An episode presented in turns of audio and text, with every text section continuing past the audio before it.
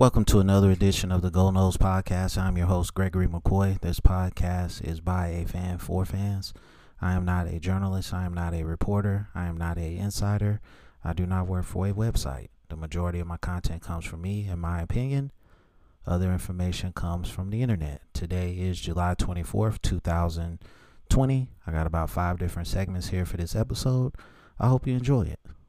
Um, lead off segment for this episode is entitled Conspiracy Theories Run Amok or Real Talk in 2020. Um and this is mainly about the uh, coronavirus cuz several uh, people I work with and just people I talk to on social media think it's fake. I don't know. I haven't um and I'm happy I haven't come into contact with anybody who has it that I know of. Um you know, I don't know if it's real or not. I hope it's I hope it's I hope it's not real. I hope it's a, a, a farce. You know? Um you know, they were talking about the vaccine. I don't trust the vaccine. Um, up until this thing jumped off, they were saying 12 to 18 months at the earliest for any vaccine. It has to go through the trials or whatever. And they're saying they're trying to roll out 300 million doses in January. It's no way. Something don't sound right. It's just crazy that you can find a vaccine for this in record time, but it's taken 40 years to find a pill that can curb uh, HIV. I'm just saying. I'm not a scientist, I'm not a doctor, but I can read. and, um, you know, it's just not adding up to me. Um, this is a, from what I've read, I don't know for sure anything, but from what I've read, it's a flu respiratory like virus. Okay, just a more severe version of those two things. So if we're being told that wearing a mask and social distancing and washing your hands and you know cleaning and disinfecting are the best ways to beat the virus, then you know the president should mandate those things, but he hasn't. So I don't know, man. I had got real sick 4 years ago with all of these symptoms. I didn't go to the hospital. Um, and looking back on it, I should have. But I just, the only time I really trust hospitals is like just major surgery that I can't avoid. But I don't know. Um, you know, I um, I watched the uh, president's um, press conference yesterday, and he canceled his uh,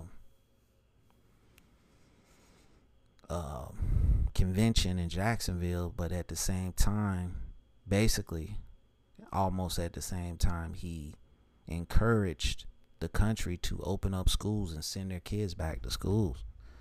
And my thing is, if if if the virus is too bad for you to have a convention, why would you want to send these kids back to school? Um, yeah, it doesn't affect them, but they spread it to adults.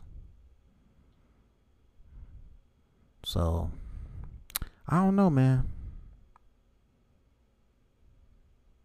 We have to get to a place where um, everybody has to wear a mask and social distance and, you know, clean, disinfect, whatever. So, let me know what you think about this first segment.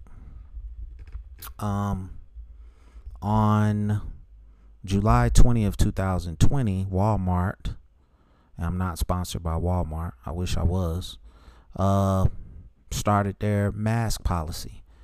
Uh, I've been to Walmart several times during this, well, a whole bunch of times during this pandemic, and very few people wear a mask.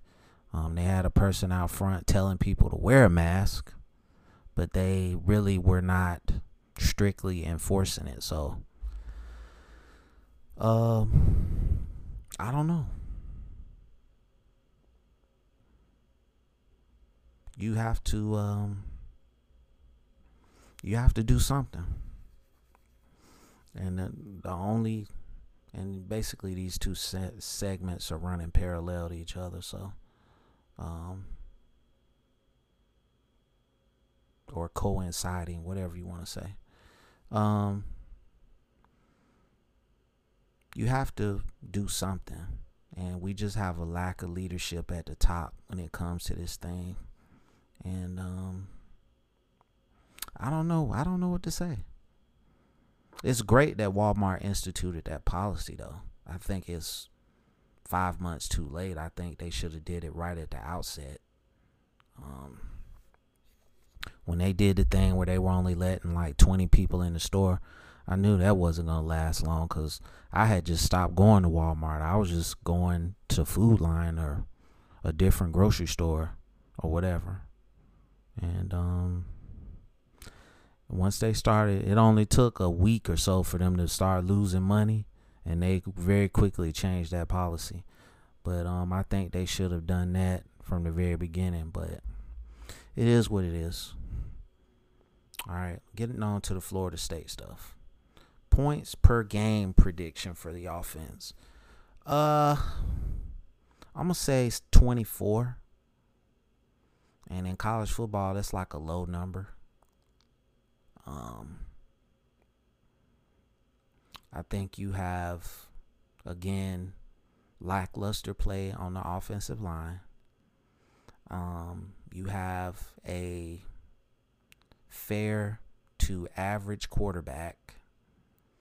Um, so it's just how is Norvell going to scheme it up? That's just what it comes down to. But I, I think just based on his uh, offensive uh, prowess and um, being able to scheme it up, I think he can put 24 points up a game. I really think that. I think this running game, you don't have like a power offensive line. You have a finesse offensive line, with the exception of uh, Dontae Lucas. So you're gonna have to do a lot of uh, counters and traps and things of that nature to open up holes. You don't have bulldozers or rhinos that can just move people off the ball. So I say 24 points is a good uh, number to um to uh to say four points per game. Um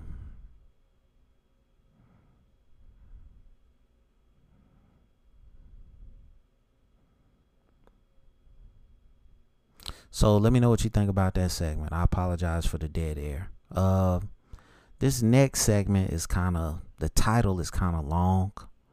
Um, so I'm let me just see if I can shorten it a little bit. I should have worked on this before I started the show, but whatever. Uh, I'll just read it, but when whoever listens to this on the actual podcast or YouTube, um, or just the podcast is to be worded different, but this uh, second segment is entitled Win and Losses Will Ultimately Determine Norvell's Fate. But getting this team to play with effort for a complete game is mission number one. And I've been saying this for, what is this, July now? Eight months. I started this podcast eight months ago. Um, I've been saying this. This team, you have to change the mindset from getting fresh from getting frustrated when things go wrong to just playing hard the whole game and letting the chips fall where they may. you go out and give max effort every single play for uh, a complete game, and I guarantee you they'll win more games. I think just in the Willie Taggart era, when things went wrong, the whole team just got down on themselves. You could just see it. Um, you know, the greatest example of that is when, you know, Stanford Samuels got beat in the Miami game. He threw his hands up in the air. He didn't try to run it out or, you know, just for pride. You don't throw your hands up. You you keep chasing the receiver until he scores just just for pride, just to show that hey, I didn't give up. And you know, he that that moment, that play was just the perfect example of the Willie Taggart era where players would just give up if everything wasn't clicking from uh, the opening of the game to the end of the game. In any game, there's going to be ups and downs. It's just how do you respond when the chips when you down. And this team doesn't respond at all when adversity hits. Um, but Norvell has to get this team to play with passion, heart, tenacity, fundamentals, smarts. That's that's what we need to get back to the top of the ACC and the country it can be done. You know, Florida State is still an attractive place to play. Um, just recruits don't have a lot of confidence in what we're doing right now. And we don't have any money to buy recruits like a Georgia or Clemson, Alabama, LSU, Ohio State, Oregon. So that's ultimately what it comes down to. Um, again, the title of this segment is going to be different than what I said at the top. So um, let me know what you think about that segment. Last segment for this episode is Norvell a play caller or a CEO type coach? Uh, he's a play caller. But he's to learn real quick that you're to have to be a CEO too. You're to have to oversee all aspects of the, of the operation to ensure success. Um, Jimbo Fisher, uh, he he played um, he played both sides of this equation, play caller, CEO, and I that might be the best way to handle it. But um, ultimately um, you're to have to do both. You can't just focus on one side of the ball. So you have an offensive coordinator, you're to have to put him to work. You're to have to get him the game plan and do all that stuff because you're to have to look at defense. You're to have to look at special teams, you know, because this is not Memphis. This is Florida State. And, you know, the fans expect and want the very best from the recruits.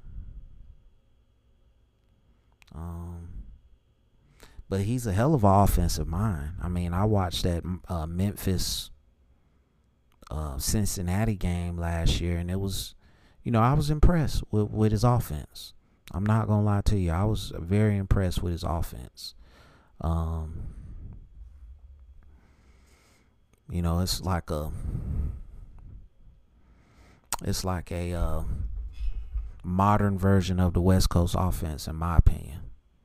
Um, designed to get the ball out of um, out of the quarterback's hands real quickly, which is what you're gonna have to do. Um,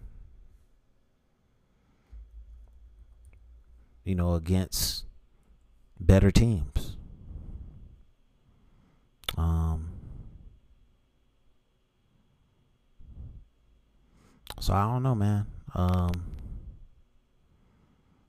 I just can't wait for the season to start, and um, you know, hopefully we can be on the right side of a lot of these games in terms of winning. Um, I'm just looking at the Memphis uh, Cincinnati game now, and you know, I just see guys playing with effort. I see guys playing and just going hard. So I just hope that he can bring that along with him um, as he takes over or, you know, embarks on his uh, first season with uh, Florida State. So, um, that's going to conclude this episode. I hope you enjoyed it. It's available on YouTube. It's available on all podcast platforms. Um, thank you for listening. Please wear a mask. Please social distance. Please do your research on flu and respiratory viruses. Uh, please do your research on vitamins. And as always, go Noles.